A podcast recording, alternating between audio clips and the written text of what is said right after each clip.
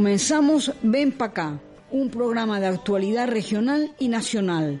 Como cada martes a las 20 horas desde Canarias, analizamos las noticias más relevantes. Y con tu complicidad denunciamos las injusticias puntualmente. Compañero te desvela la misma suerte que a mí. Todo esto aquí en Radio Guiniguada. Encender esta candela, prometiste y prometí. Puedes seguirnos en la FM 89.4 del dial o en www.radioguiniguada.com donde también podrás acceder a nuestro histórico de emisiones. La muerte mata y escucha, la vida viene. Producido y conducido por Micaela Sagaceta.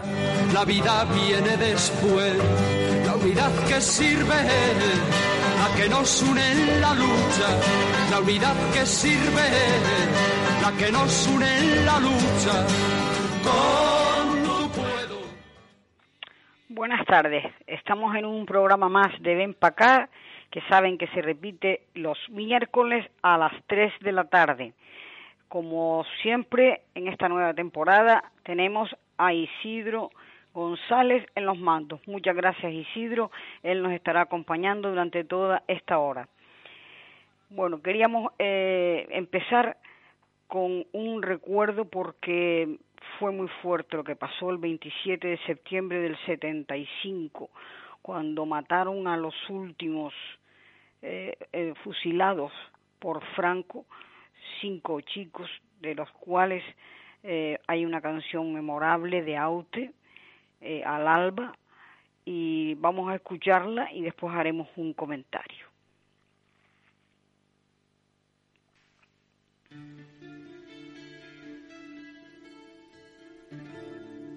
Si te dijera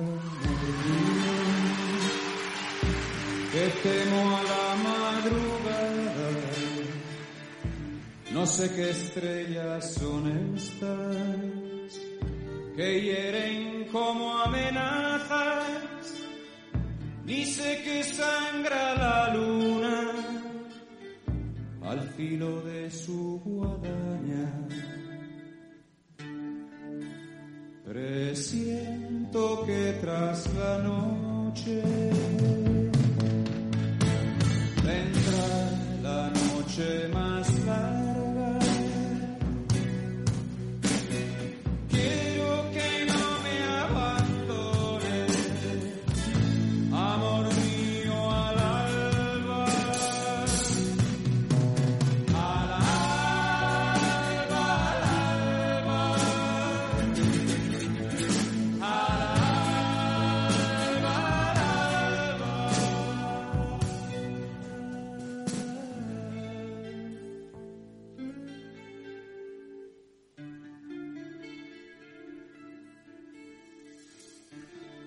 Los hijos que no tuvimos se esconden en las cloacas, comen las últimas flores. Parece que adivinara que el día que se avecina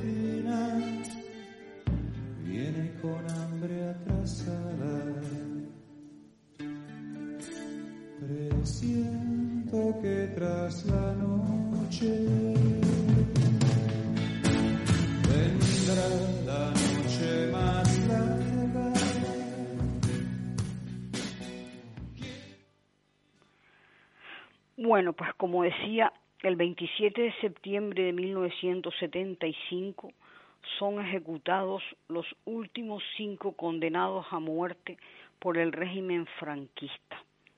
En Barcelona fue ejecutado Juan Paredes Manot, de 21 años, y en Burgos Ángel Otaegui, de 33 años. En Hoyo de Manzanares, en Madrid, eh, José Luis Sánchez Bravo, de 22 años, Ramón García Sanz, de 27, y José Humberto Baena Alonso, de 24. los cinco acusados de pertenecer a grupos armados y participar en diversas acciones. Las sentencias provocaron una oleada de protestas y reacciones tanto dentro como fuera del país y tanto a nivel popular como desde numerosos organismos políticos y sociales extranjeros. Observadores internacionales llegaron a la conclusión de que el juicio estuvo rodeado de continuas irregularidades y que las muertes escondían más un escarmiento hacia opositores del régimen que una condena a unos hechos. Aún así, ni le tembló la mano a la justicia, entre comillas, del régimen. Las cinco penas de muerte fueron ejecutadas, desencadenando mayores acciones de protesta, no solo en España y en Euskal Herria, sino, bueno, ahí incluso hubieron 200.000 trabajadores que se declararon en huelga durante varios días, mientras en el resto de la península se repetían paros, protestas, manifestaciones y todas duramente reprimidas. Menos de un mes después moría el dictador Franco, marchándose de la misma manera que vino, matando. Esto que quede en la memoria de las generaciones presentes y futuras. Descansen en paz, memoria, verdad y justicia. Bueno, eso era lo, que quería, con lo que quería empezar. Quería comentar varias cositas relacionadas con la situación que estamos viviendo de La Palma y la situación en Canarias en general. Pablo Casado propone al sector turístico canario un IVA super reducido a pesar de que ese impuesto no existe en las Islas Canarias. Ahí se demuestra lo que conocen de nuestra realidad canaria. Bueno, eso por un lado. El, el colapso de los servicios sociales es total. Hay una nota de prensa del Colegio del Trabajo Social de Las Palmas que denuncia la situación de colapso de los servicios sociales municipales. La entidad alerta que en distritos como Ciudad Alta en Las Palmas de Gran Canaria se está dando cita para fines de año y que en municipios como San Bartolomé de Tirajana, donde de finales de agosto ya no hay citas disponibles en lo que resta del 2021. Fíjense la situación en la que estamos nosotros. Esto para que se hagan una idea. Eh, unas declaraciones, acompaño también, de Lucía Sánchez Zapero. Esta señora ha dicho, una isla donde no iba nadie porque solo hay cabras y plátanos, se pone en titulares de todo el planeta y os quejáis y ofendéis. No hay quien os entienda. Mirad Hawái, hay excursiones turísticas a ver volcanes, pero claro, eso supone trabajar. Esto supondría que en Canarias eh, se le prohíba la entrada a esta persona, porque no se puede ser más mezquina aparte de todo lo que ella dice ella misma que es. Esto es asombroso que se haga este tipo de declaraciones. En su Twitter está, ¿eh? no me he inventado nada. Por otro lado, también sigo insistiendo en que las informaciones de los periodistas peninsulares son lamentables, lamentables, de una puerilidad asombrosa, metiéndose que si en el pelo tiene, tiene ceniza, que si a, las personas del lugar no lo dejan pasar, pero a ellos sí, unas declaraciones que esto lo que da es vergüenza. Y bueno, y con respecto a, a esta imagen que ha estado dando la vuelta de este hombre que trabaja en las plataneras con el racimo de plátanos, bueno, yo quiero dejar claro que ahora van a salir al desnudo todas las eh, barbaridades que se están haciendo con estos trabajadores, que se conozcan, que se sepan todas, porque esto es muy grave. Hay otras declaraciones por aquí que dicen, Canarias tiene volcanes y también 60% de población que no llega a fin de mes, 40% en riesgo de exclusión y bajo el umbral de la pobreza, 35% de pobreza infantil, los sueldos más bajos del Estado, 56% subida del alquiler, más 300 desahucios trimestrales, pero eso no es espectáculo. Y por último, quería también, porque estoy viendo que han aparecido números de cuentas donde la gente puede poner dinero y un montón de gente bien intencionada pondrá, y yo quisiera hacer un llamamiento al pueblo palmero de que tome las riendas de todas esas ayudas, de que se cree un comité de afectados directamente. Por eso he dado estas cifras de servicios sociales que son inútiles y que no han hecho sino, mm, bueno, eh, eh, distraer eh, fondos para otras cosas, con lo cual creo que no se trata de participación ciudadana, sino de poder ciudadano. Le pido al pueblo palmero que creen comités comités de participación, no, de poder, y que ellos exijan que si esas ayudas son para ellos, esas ayudas tienen que ser coordinadas y visualizadas y, testadas y auditadas por los mismos afectados. Esto es muy grave, porque sabemos lo que son los políticos nuestros, no es nuevo, no es nuevo. Lo que, las cifras que estamos dando, ¿de dónde vienen? Pues de una gestión nefasta. Entonces van a continuar. ¿Dónde eh, todos esos millones, quiénes los van a administrar? Esa, esas administraciones públicas que lo que no han hecho sino desastres uno encima de otro. Yo aviso, aviso porque me parece que debemos de ser conscientes los palmeros y si piden ayuda parece que los notarios, por ejemplo, parece que están haciendo una aportación interesante de ayudas, pero ¿quién más se va a meter ahí la, la mano? Eso que lo, lo vean muy bien. Bueno, vamos a ver si ponemos un poquito de música de Benito Cabrera y después seguimos hablando.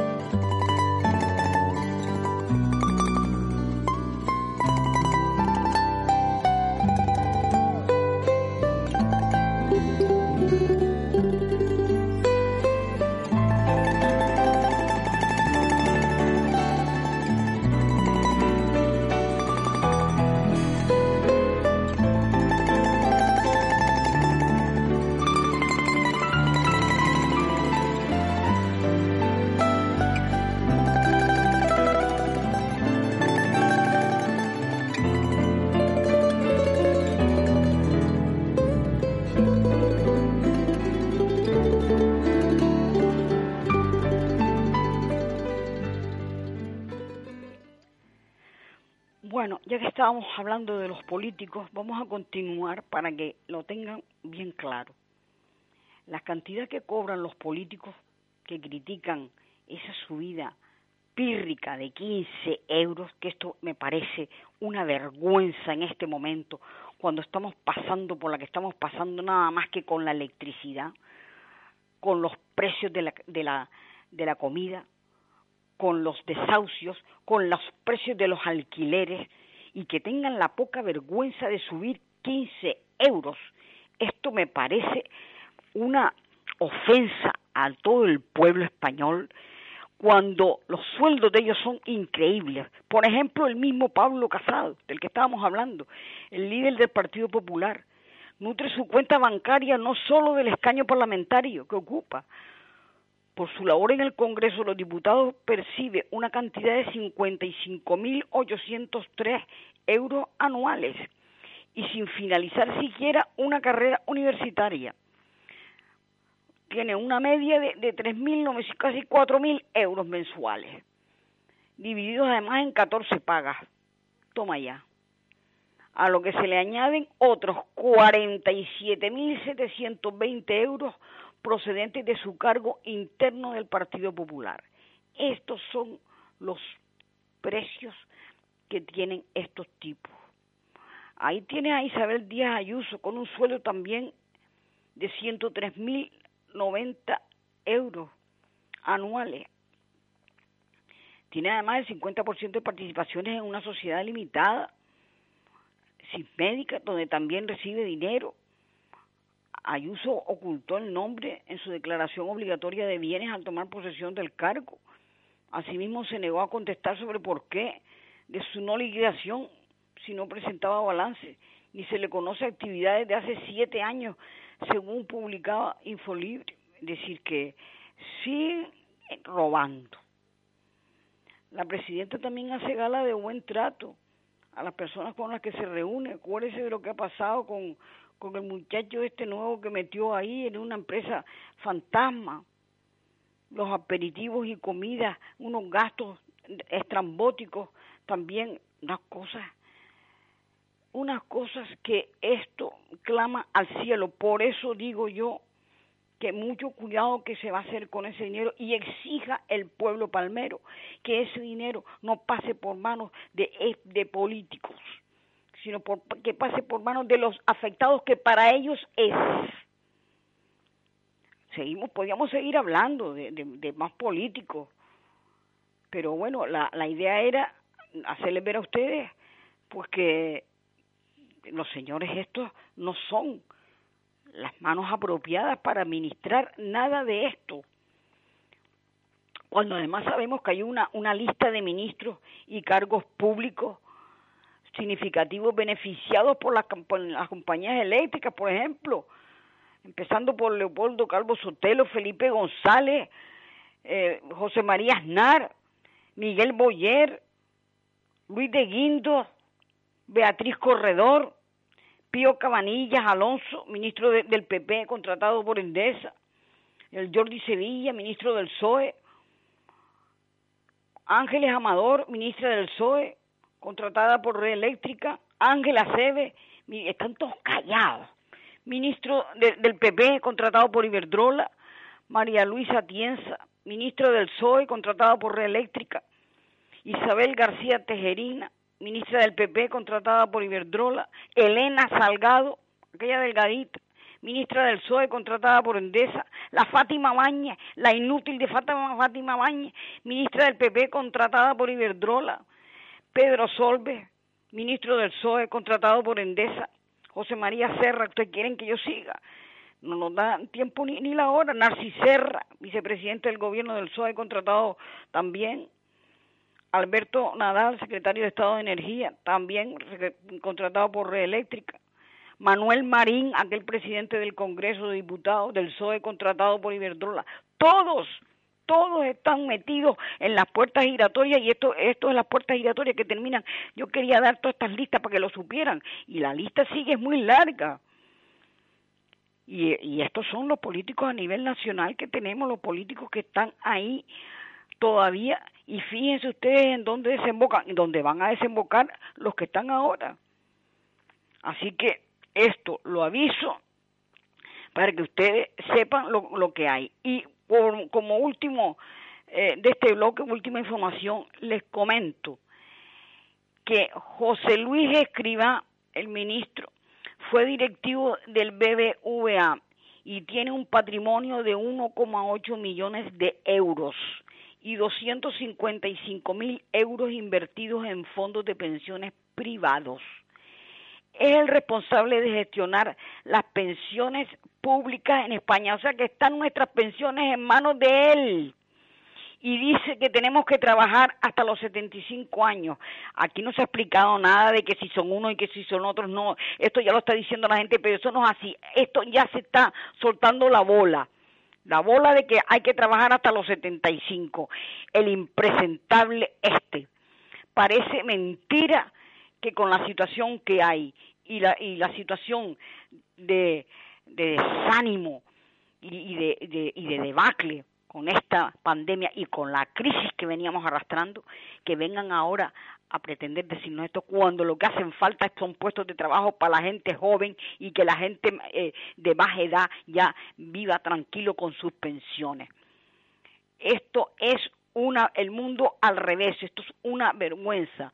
Así que imagínense ustedes con las pensiones que, que tenemos de 600 y pico euros, montones, miles y miles y miles de españoles, qué va a tener ninguna empatía con nosotros el escriba este de los cojones? Así que yo lo, que estoy dando son datos, yo no estoy inventándome nada. Los sindicatos ahí están, mirando para otro lado. Esta es la realidad. Vamos a, ver si ponemos el mensaje de los pensionistas porque viene muy acorde y para decirles alguna cosita más con respecto a eso. Los lunes al sol. Las y los pensionistas de Gran Canaria nos vemos en la plazoleta Rafael O'Sanahan frente a Presidencia del Gobierno de Canarias a las 11 de la mañana. Los lunes al sol contra el Pacto de Toledo por la derogación de las reformas laborales, por la derogación del factor de sostenibilidad, por un empleo estable, no a la brecha de género. Acude los lunes al sol en la plazoleta Rafael O'Sanahan a las 11 de la mañana. Acude. Bueno, el movimiento pensionista demandará ante el Parlamento Europeo blindar el sistema público de pensiones y garantizar pensiones públicas dignas. Ya se están movilizando, se fueron para allá Ahí están representantes del movimiento de pensionistas vascos, eh, del movimiento de la defensa eh, estatal, eh, el grupo ¿no? de, defensa por el sistema público de pensiones. Todos están por allá a ver que, por lo menos, que se sepa la vergüenza que hay con respecto al tema de las pensiones en España. Vamos a ver, esta delegación que está compuesta de cerca de un centenar de personas, que viajarán durante esta semana en autobús hasta, Bélgica. Hoy día 28 se iban a concentrar ante el Parlamento Europeo. No sé si, me supongo que sí. Y van a demandar a los grupos políticos del Parlamento un cambio radical de las estrategias tanto europeas como estatales que están recortando las prestaciones de los sistemas públicos de pensiones en beneficio de planes privados de pensiones controlados por el sector financiero para su propio beneficio. Así que eh, la lucha de los pensionistas está ahora más viva que nunca. Hay que continuar en esa batalla. Las demandas de los pensionistas son muy claras. El blindaje de las pensiones públicas como un derecho fundamental. Así que eh, hay que permitir a las generaciones de pensionistas actuales y futuras acceder a unas condiciones de vida dignas y autónomas. También tienen que eh, equiparar las pensiones igual para hombres y para, para mujeres, priorizar este objetivo en la distribución de los fondos europeos, también es otro, otro tema. También están, eh, van a, a pedir y a reclamar reforzar la exigibilidad de la Carta Social Europea para garantizar tanto en pensiones mínimas como en salario mínimo el 60% del salario medio de cada país y la revalorización automática de las pensiones en función como mínimo del IPC real. ¿Ustedes creen que una persona puede vivir con 600 euros? Ustedes ya saben lo que cuesta la, compra. Bueno, pues ese era el, el, planteamiento que quería hacer. Hay que estar pendiente porque hay una manifestación propuesta también para eh, el 16 de octubre. A esa manifestación eh, que se va a convocar por toda España hay que asistir y bueno, ahí queda dicho. Antes de, terminar, de todas maneras, quería decir una cosa porque va acorde con esto.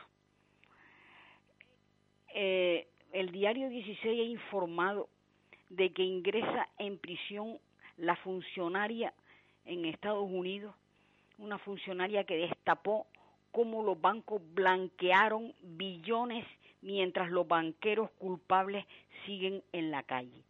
La chica se llama Natalie Edward y ha ingresado en prisión después de haber filtrado más de 50 mil documentos que mostraban cómo los principales del Banco del, del Mundo, algunos españoles, ahora lo digo, participaron en operaciones de blanqueo de más de 2 billones de dólares. Es decir, ella denuncia a los sinvergüenzas estos, a los narcotraficantes estos, y la que va presa es ella, y los otros están libres. En España están implicados el Banco de Santander, eh, está implicado CaixaBank en España, está implicada la Caixa y alguno más por ahí. Imagínense ustedes cómo estamos. Ahora, si les parece, podemos eh, oír un poquito de música y, ya hablo de otra, de otras cosillas. Republicana, de la voz republicana, entre trompas y trompazos,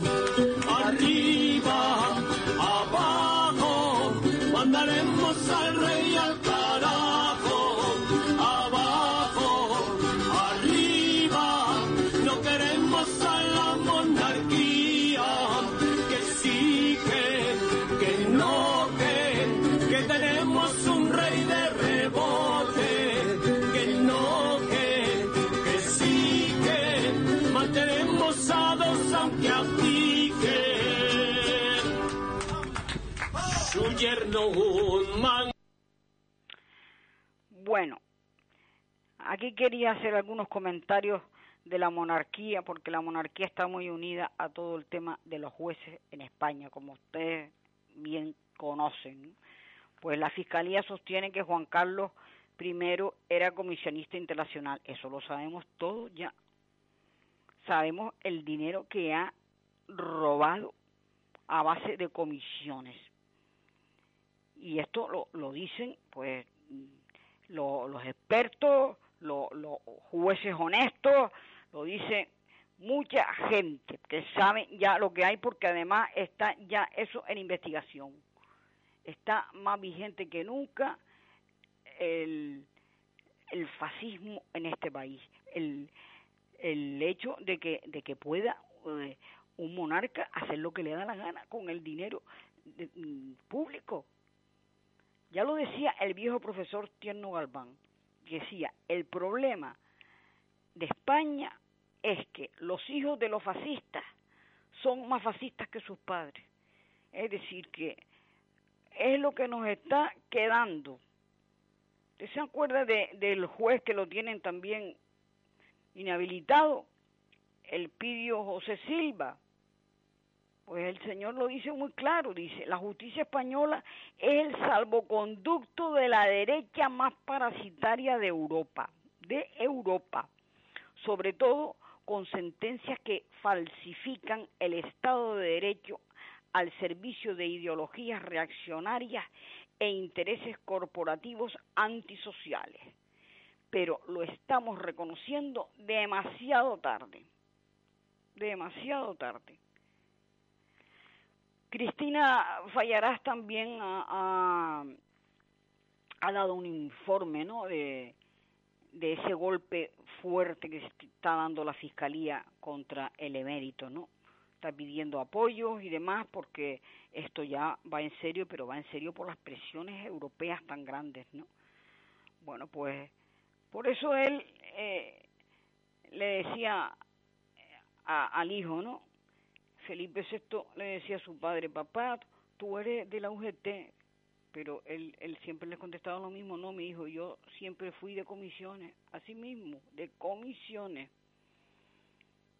Bueno, hay una carta, una carta muy importante del coronel Martínez Inglés. Ese coronel ha estado incluso detenido en varias oportunidades porque ha sido el hombre que más se ha enfrentado al monarca, diciéndole abiertamente en cartas eh, públicas, que ha hecho públicas, que se largue, ¿no?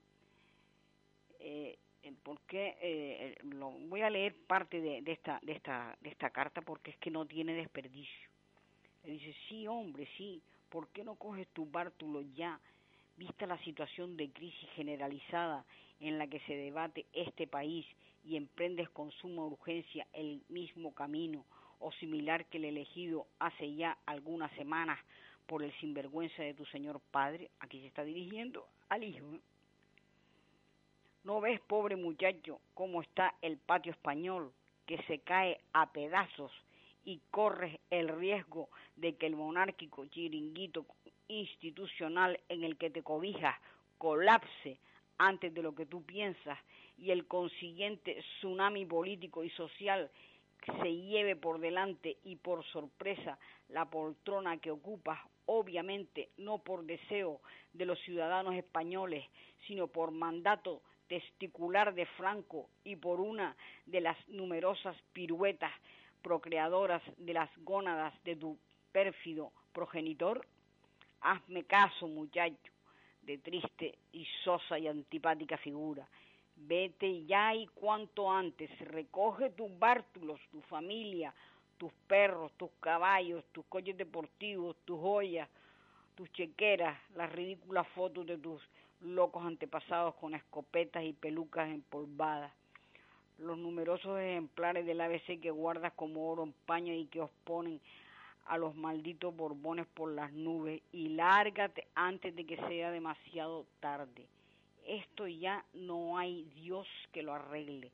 El camelo de la llamada modélica transición no da ya más de sí y no hace falta que te recuerde que tu real persona es la primera de la lista para recibir las hostias que en este país van a caer por doquier como hojas secas de otoño. Sí, sí, a cuenta de la maldita pandemia, la mala gestión de unos gobernantes ineptos, la subsiguiente crisis económica, la mala leche acumulada por todo ello en el cuerpo social español y faltaría más por el latrocinio descarado de tu señor padre, el emérito de Marras, el chupabragas, que en estos momentos debe estar pasándose por la piedra con la ayuda de cantidades ingentes de la píldora azul, unas tras otras, las decenas de solícitas uríes presuntamente puestas a su disposición por el gran emir de Abu Dhabi, que por otra parte es casi lo único que sabe hacer Lárgate cuanto antes, amigo Felipe, y perdona por lo de amigo. Imita con prontitud a tu señor abuelo, el borraquín trece de los Alfonsos, y a mí, tocayo de Saboya, aquel italiano presumido que tuvo la valentía de poner pies en polvorosa a los pocos meses de estar sentado donde tú estás ahora, cuando se dio cuenta que en este país huele a sangre y solo se puede gobernar con un enorme palo en la mano derecha y altas dosis de ejemplaridad y bonomía en el corazón.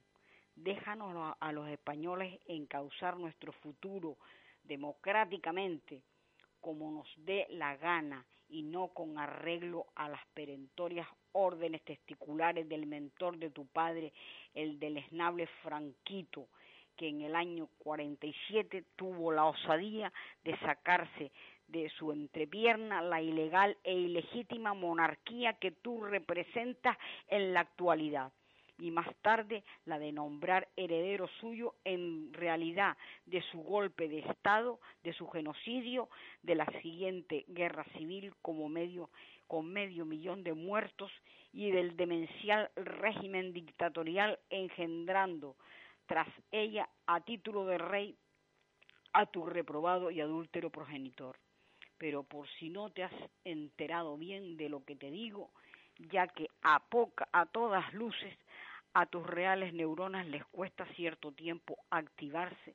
Te repito de otra manera más tajante la perentoria recomendación que acabo de hacerte de exfiltración patriótica. Espabila majestad, lo de majestad es evidente de coña.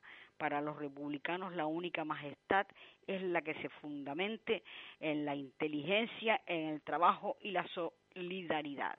Que tú y los tuyos estáis en el ojo del enorme huracán que en los próximos meses va a barrer a este país de este a oeste y de norte a sur como gigantesca ciclogénesis explosiva cargada de resentimiento, cabreo sordo, pobreza extrema y pánico existencial.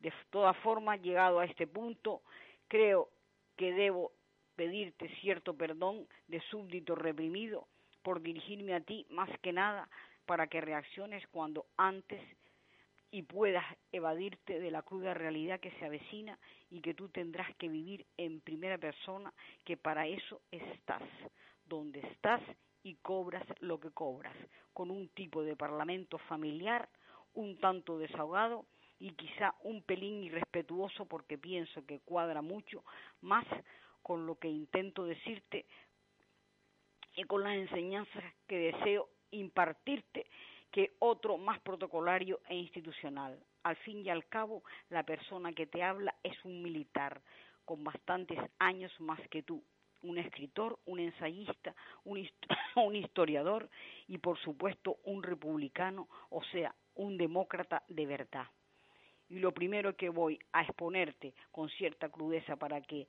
de entrada bajes unos centímetros tu autoestima real es que tú para mí y para millones de españoles no eres ni has sido nunca el rey de España ni nada que se le parezca, por muchas leyes franquistas que pudieran así manifestarlo.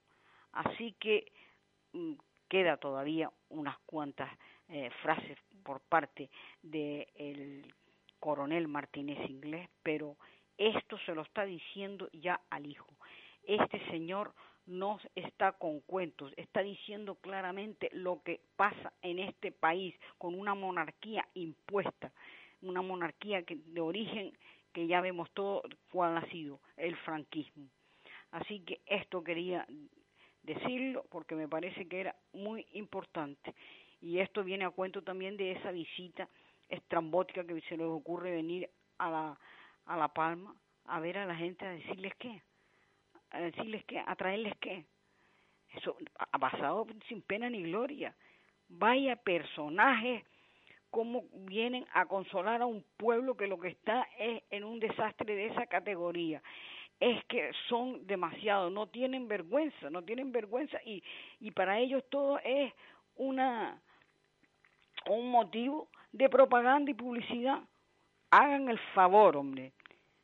Bueno, por eso era lo de la musiquita que pusimos. Ahora yo quería, aprovechando porque va unido y porque el tiempo vuela, pues meternos con la iglesia, porque ya empezaron con el cuento de que milagros con la iglesia de Todoque, que no, que no se venía abajo, que no sé qué, que pasó la lava por un lado y que por otro, y que no, que no, cuando la, la iglesia ya fue, ya se la llevó la lava como se lleva todo por delante, que se dejen de cuentos y estar creyendo en, en, esta, en, en estas supersticiones. La naturaleza tiene más poder que ningún Dios y que ninguna creencia. Ya lo estamos viendo, si lo estamos viendo en estos días. Acuérdense de la Iglesia Católica, acuérdense de lo que pasó cuando empezó la pandemia. Las monjas corriendo, dejando a los ancianos solos en las residencias que se murieran, espantadas con el coronavirus. Esa imagen no se me olvida a mí la iglesia, la iglesia cerrando las puertas de todas las, iglesias y conventos, dando las órdenes para que no dejaran entrar a nadie, para que no se contagiaran. Esa, esa es la, la, la, bondad de los cristianos, esa es la, la bondad de los católicos.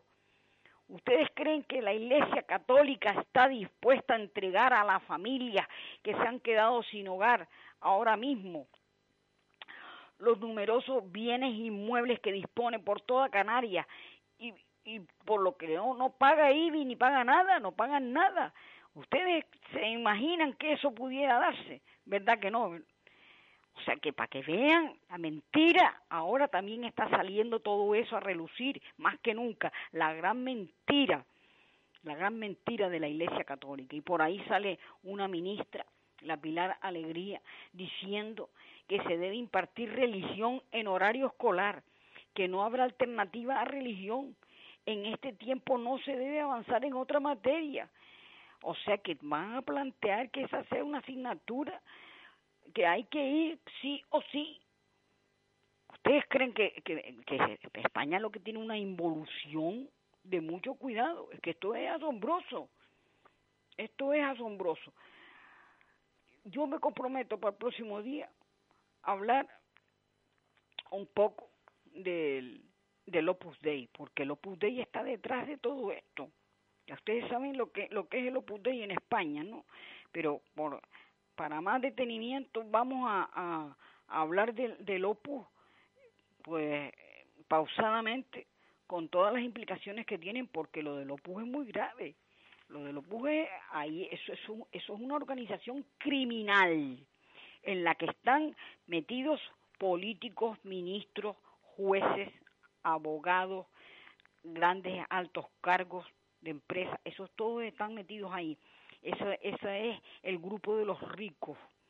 Bueno, pues eso, eso de eso también tendremos que hablar, igual que vamos a tener que explicar el tema que habíamos dicho de, de los de los de la justicia en España. El informe ya me lo he leído y el informe dice ni más ni menos que en España hay un retraso tremendo con la justicia, en que en España no se cree nadie que haya justicia, que en España hay un, una falta de, de fiabilidad en las, en las leyes tremenda, que en los casos salen por las ventanas con retrasos de años en los tribunales.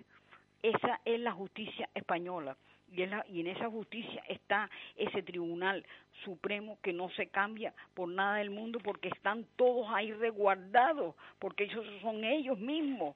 Entonces saben que eso, eso no los van a, a, a, juzgar y si lo juzgan son los juicios estos que nada, que a la hora de la verdad se convierten en nada. Esa es la verdadera realidad.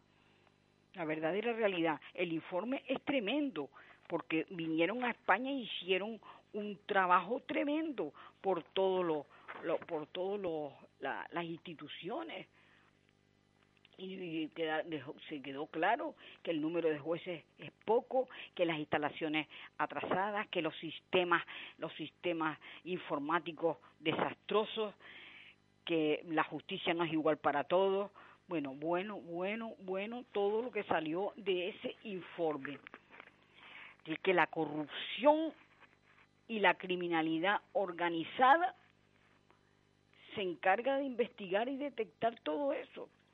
Pero resulta que dentro de todo eso también hay corruptos. Entonces, ¿cómo se explica esto? Nada, España, en España la corrupción está ampliamente penada en el Código Penal, pero de ahí a la realidad va una distancia tremenda porque em, así lo han detectado todos estos veedores que eh, tuvieron aquí de la comunidad europea, que vinieron expertos y, y, ellos están diciendo que perciben que el nivel de corrupción en el sector público se mantiene relativamente alto. O sea que eso es lo que están analizando, que la transparencia, nada, en España se obtiene una, una puntuación del 62% y ocupa eh, un lugar bajo en la Unión Europea, de país más transparente, nada. Bueno, pues todo esto y muchísimo más dice ese informe. Es increíble todo lo que lo que saqué de ahí. La lucha contra la corrupción sigue una, una línea también eh, estratégica desde Europa. Por eso están saliendo todos estos casos y los que y los que más, más vamos a ver. Por eso hasta el rey va a salir porque es que ya es demasiado. Europa no lo no lo va a aceptar.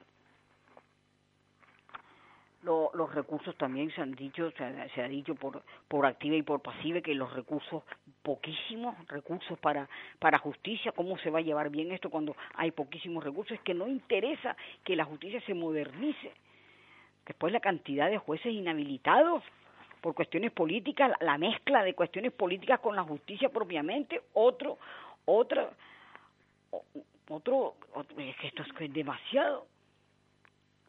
O sea que está previsto que haya un régimen sancionador, o sea que si no se ponen las pilas de España en un tiempo determinado, las sanciones, lo malo que las sanciones después las tenemos que pagar todos nosotros y no le pueden estar echando la culpa al COVID, porque esto viene de mucho más atrás del COVID. La corrupción es una cosa, el COVID es otra cosa, la pandemia afectó a los mecanismos de lucha contra la corrupción, pero la corrupción venía ya de mucho más atrás, venía de mucho más atrás, como todos sabemos, todo lo que ha pasado con el PP y todo. O sea que, así que un poco por encima les he comentado algo, algo de esto, ¿no? a ver si si y si nos pone un poquito de música porque eh, para no cansarles porque quiero terminar con un con un una transcripción que hice de el primer ministro, el, perdón, el presidente de Finlandia con respecto a la religión. Vamos a ver si primero nos pone Easy un poquito de música y después hablamos de esto unos minutillos.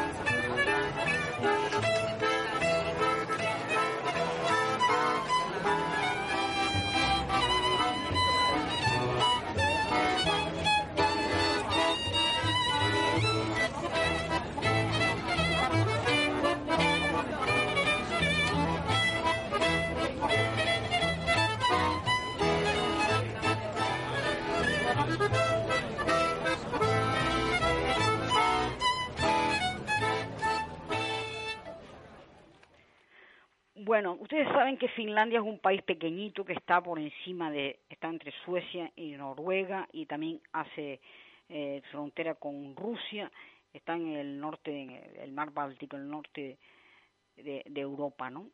Es un país pequeño que tiene apenas 5 millones y pico de habitantes, pero no tienen corrupción, no tienen marginalidad, no tienen gente en paro, ni uno.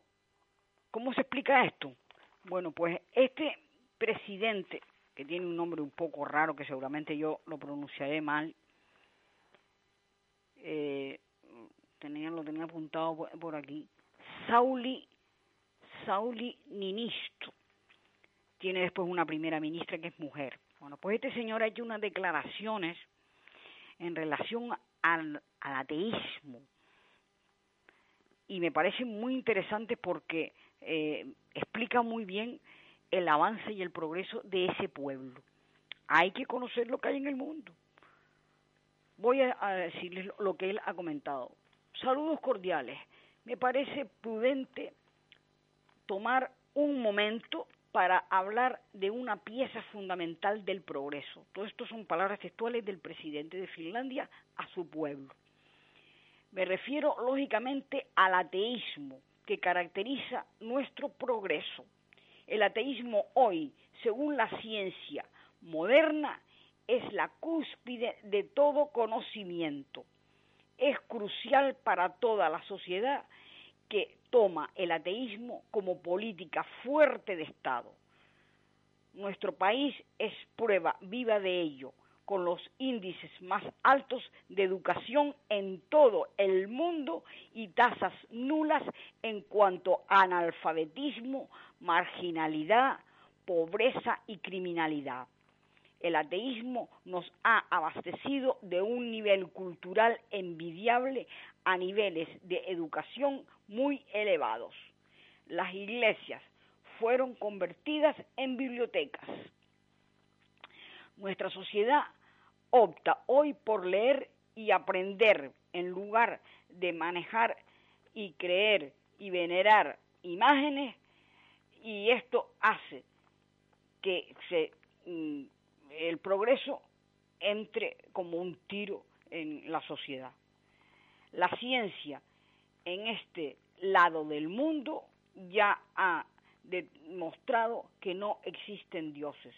Quienes se aferran a esta creencia primitiva jamás podrán progresar. El porcentaje de creyentes aquí y hoy es cada vez menor. La sociedad está pues abriendo los ojos. Cuando una sociedad abre los ojos, el único camino es el progreso.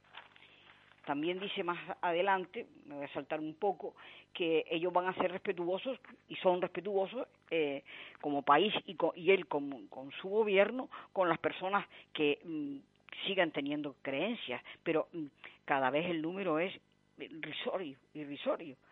Es decir, que lo ha dejado bien claro lo ha dejado bien claro. Y esto viene a, cuento de la importancia de la religión católica, del poder de la iglesia en este país. Este poder que ahí está bendiciendo a Franco, bendiciendo a Juan Carlos, bendiciendo al Felipe, y ahí están ahí está la, iglesia, que dije antes, no pagando IBI ni pagando nada. Eso es lo que nos trae a nosotros la religión, incultura, incultura por todos lados y, para ellos privilegio uno detrás de otro. Por eso era el leer parte del documento de este señor que lo tengo completo, pero mm, la verdad que no, no tiene desperdicio, ¿no? porque él habla claramente de cómo su país históricamente, cuando ha dado los pasos del progreso, ha sido cuando se ha liberado de las religiones. Lo dice bien claramente, el, todo el presidente de, de su país. Pueden buscarlo por ahí por internet. Yo tuve que transcribirlo porque está en finlandés.